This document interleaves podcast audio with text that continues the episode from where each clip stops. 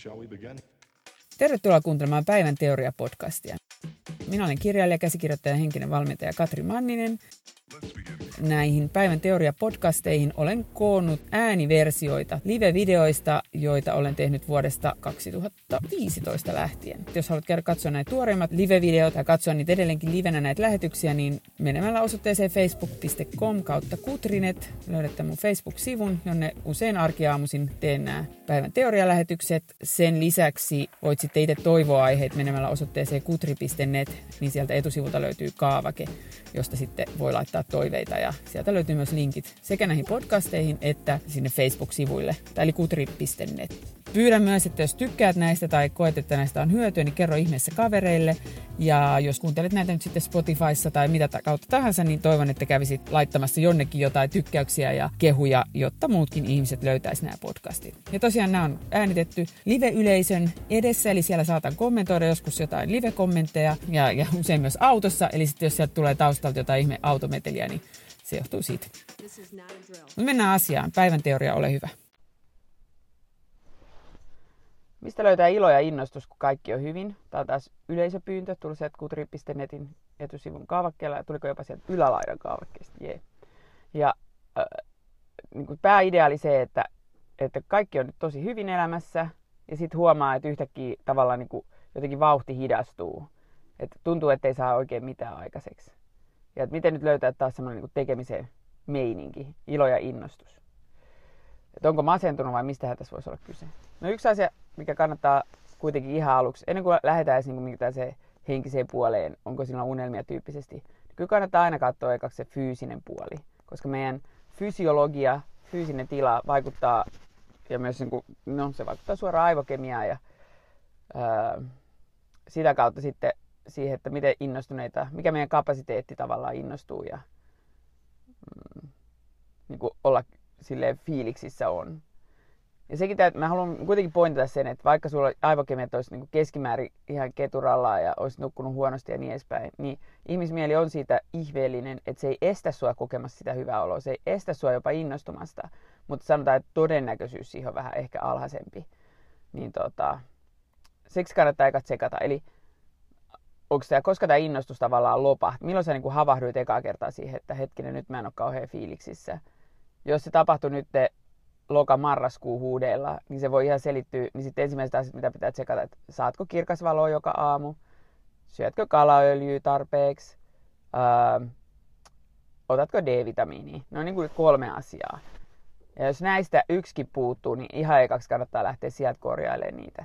Valitettavasti tämä Suomen harmaa pimeys, auringonvalon puute tekee, ja jos asut Suomessa, tietenkin jos asut jossain Los Angelesissa, niin tilanne on eri, mutta jos asut Suomessa, niin valitettavasti se on ihan monin eri tavoin tutkittu fakta, että tämä suomalainen pimeys, kaamospimeys vaikuttaa suoraan meidän aivokemiaan ja sitä kautta tekee juuri sen, että, että meillä on niin kuin tavallaan masentunut olo.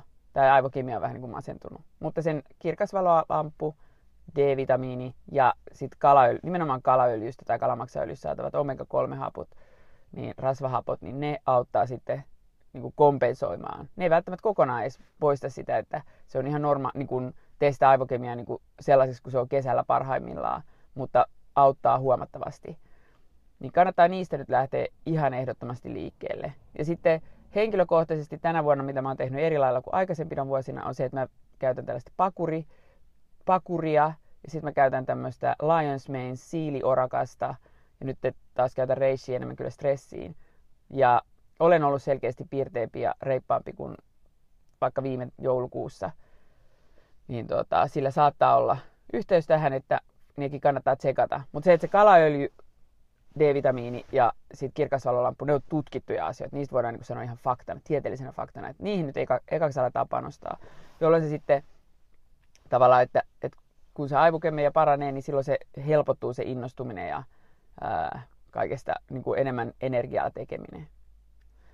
Ää, no sitten toinen pointti on se, että joskus me on, jotkut väitetään, että on tällaisia kahdenlaisia ihmisiä. On dopamiini-ihmisiä ja serotoniini-ihmisiä. Tai ihmisiä, jotka on niin kuin enemmän dopamiinivoittoisia ja ihmisiä, jotka on enemmän serotoniinivoittoisia. Helen Fisher siitä nyt kai alun perin puhu, mutta esimerkiksi Emilia Vuorisalmi kirjastaa sekaisin Lovesta, jossa kolumneissa on siitä kanssa kirjoitellut.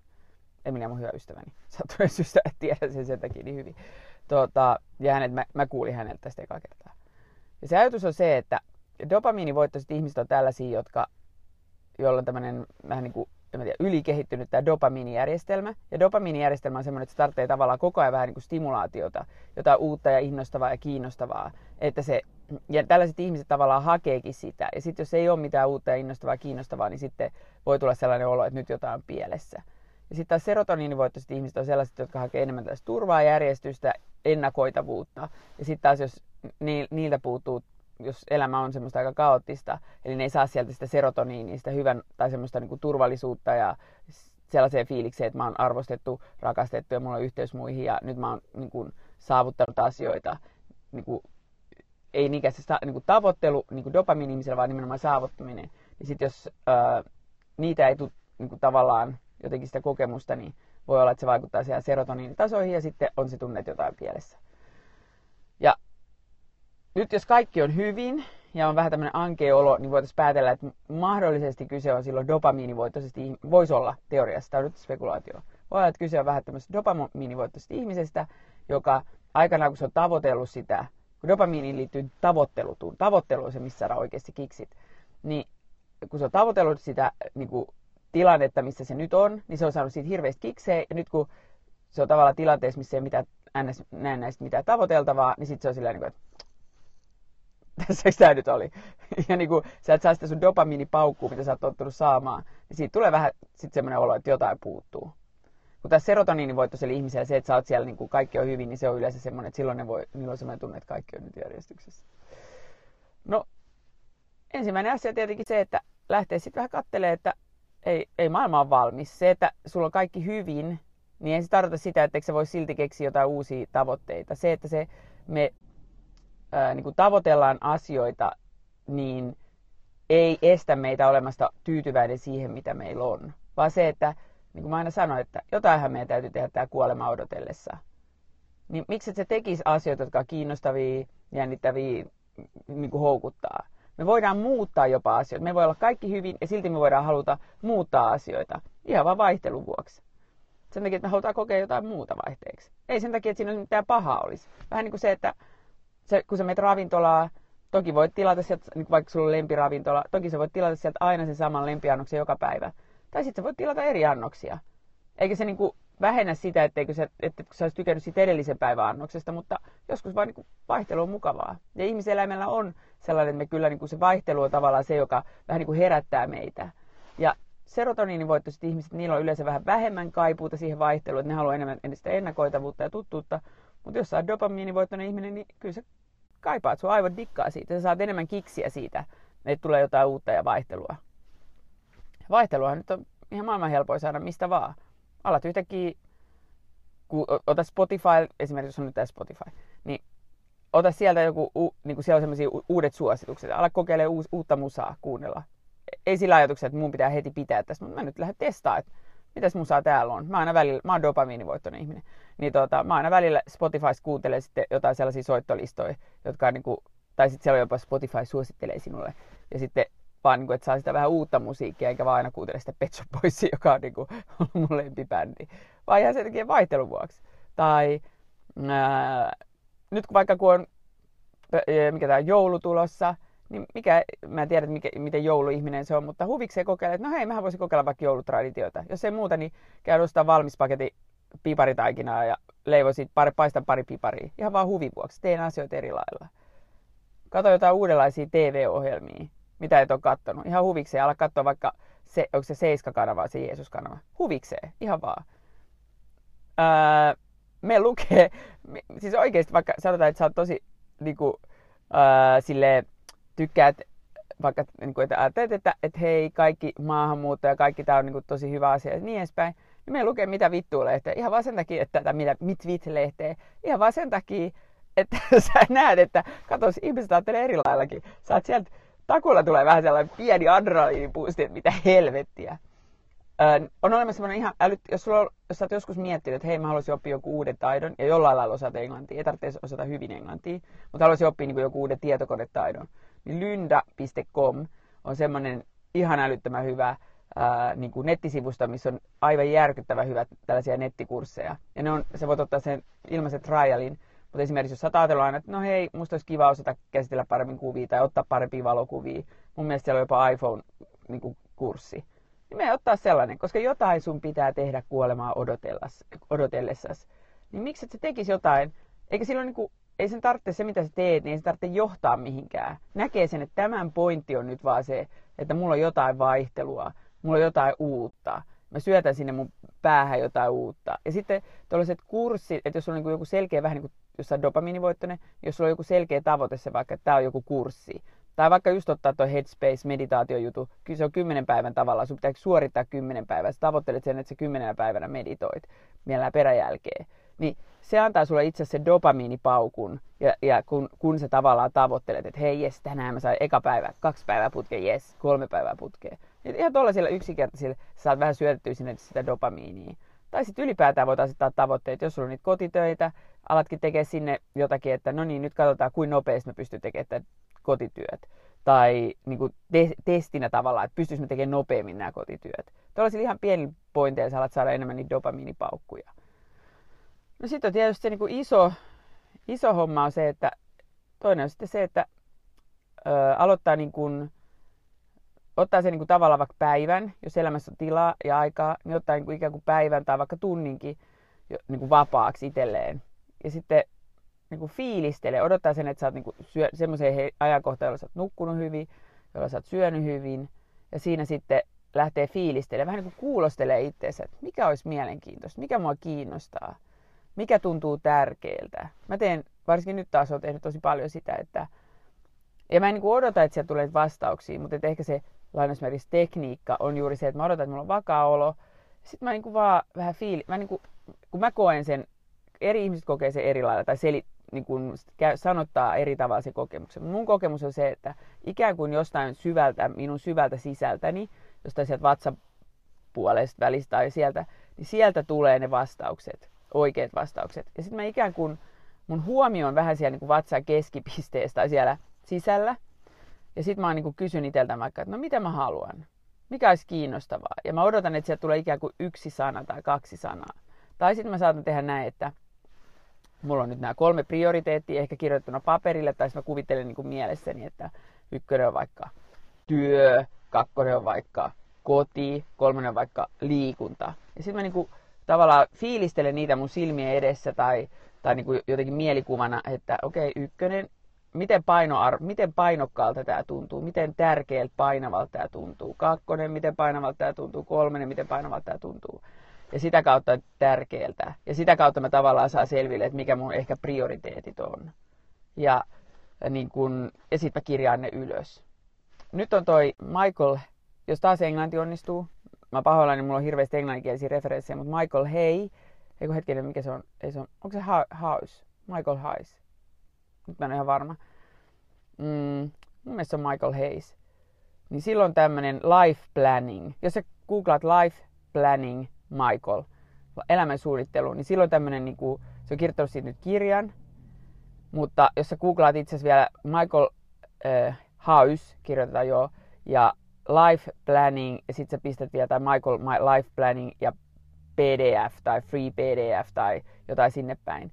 Niin sieltä löytyy ilmanen itse asiassa, silloin niin kuin, nyt maksullinen kirja, mutta et sama matsku se on joku vuosi, joku 2012 julkaissut se ilmaiseksi, niin sitten löytyy PDF ja Word-dokumentti, joka ohjaa sut sitten tavallaan suunnittelee sun elämää. Koska sen ajatus on tällainen, että jos sä tavallaan, että jos me ei suunnitella meidän elämää, jos me tavallaan pysähdytä miettiä, että mikä on tärkeää, mikä on olennaista, mitä mä nyt haluan tehdä tällä elämällä kuolema odotellessa, niin me tavallaan sitten vaan ajelehditaan. Mutta tavallaan sitten kun sä istut ja kelaat sen, niin sitten silloin sulla on tavallaan päämäärä. Ja mä väitän, että tämä sopii nimenomaan dopamiinivoittoisille ihmisille ihan älyttömän hyvin. Ja se ensimmäinen kysymys, mitä se käskee kysyä itseltään, se, että kuvittele, että sä oot sun hautajaisissa – ja siellä on kaikki, sun, sä menet niin henkenä lillut siellä hautajaisissa ja siellä on sun kaikki läheiset ja työkaverit ja mitä sulla vaan ikinä ollut. Ja mitä sä haluat, että ne ihmiset juttelee tai mitä ne ajattelee susta, mitä ne juttelee keskenään, kun ne pitää niitä puheita, niin mitä ne niin kuin tavallaan sanoo niissä puheissa.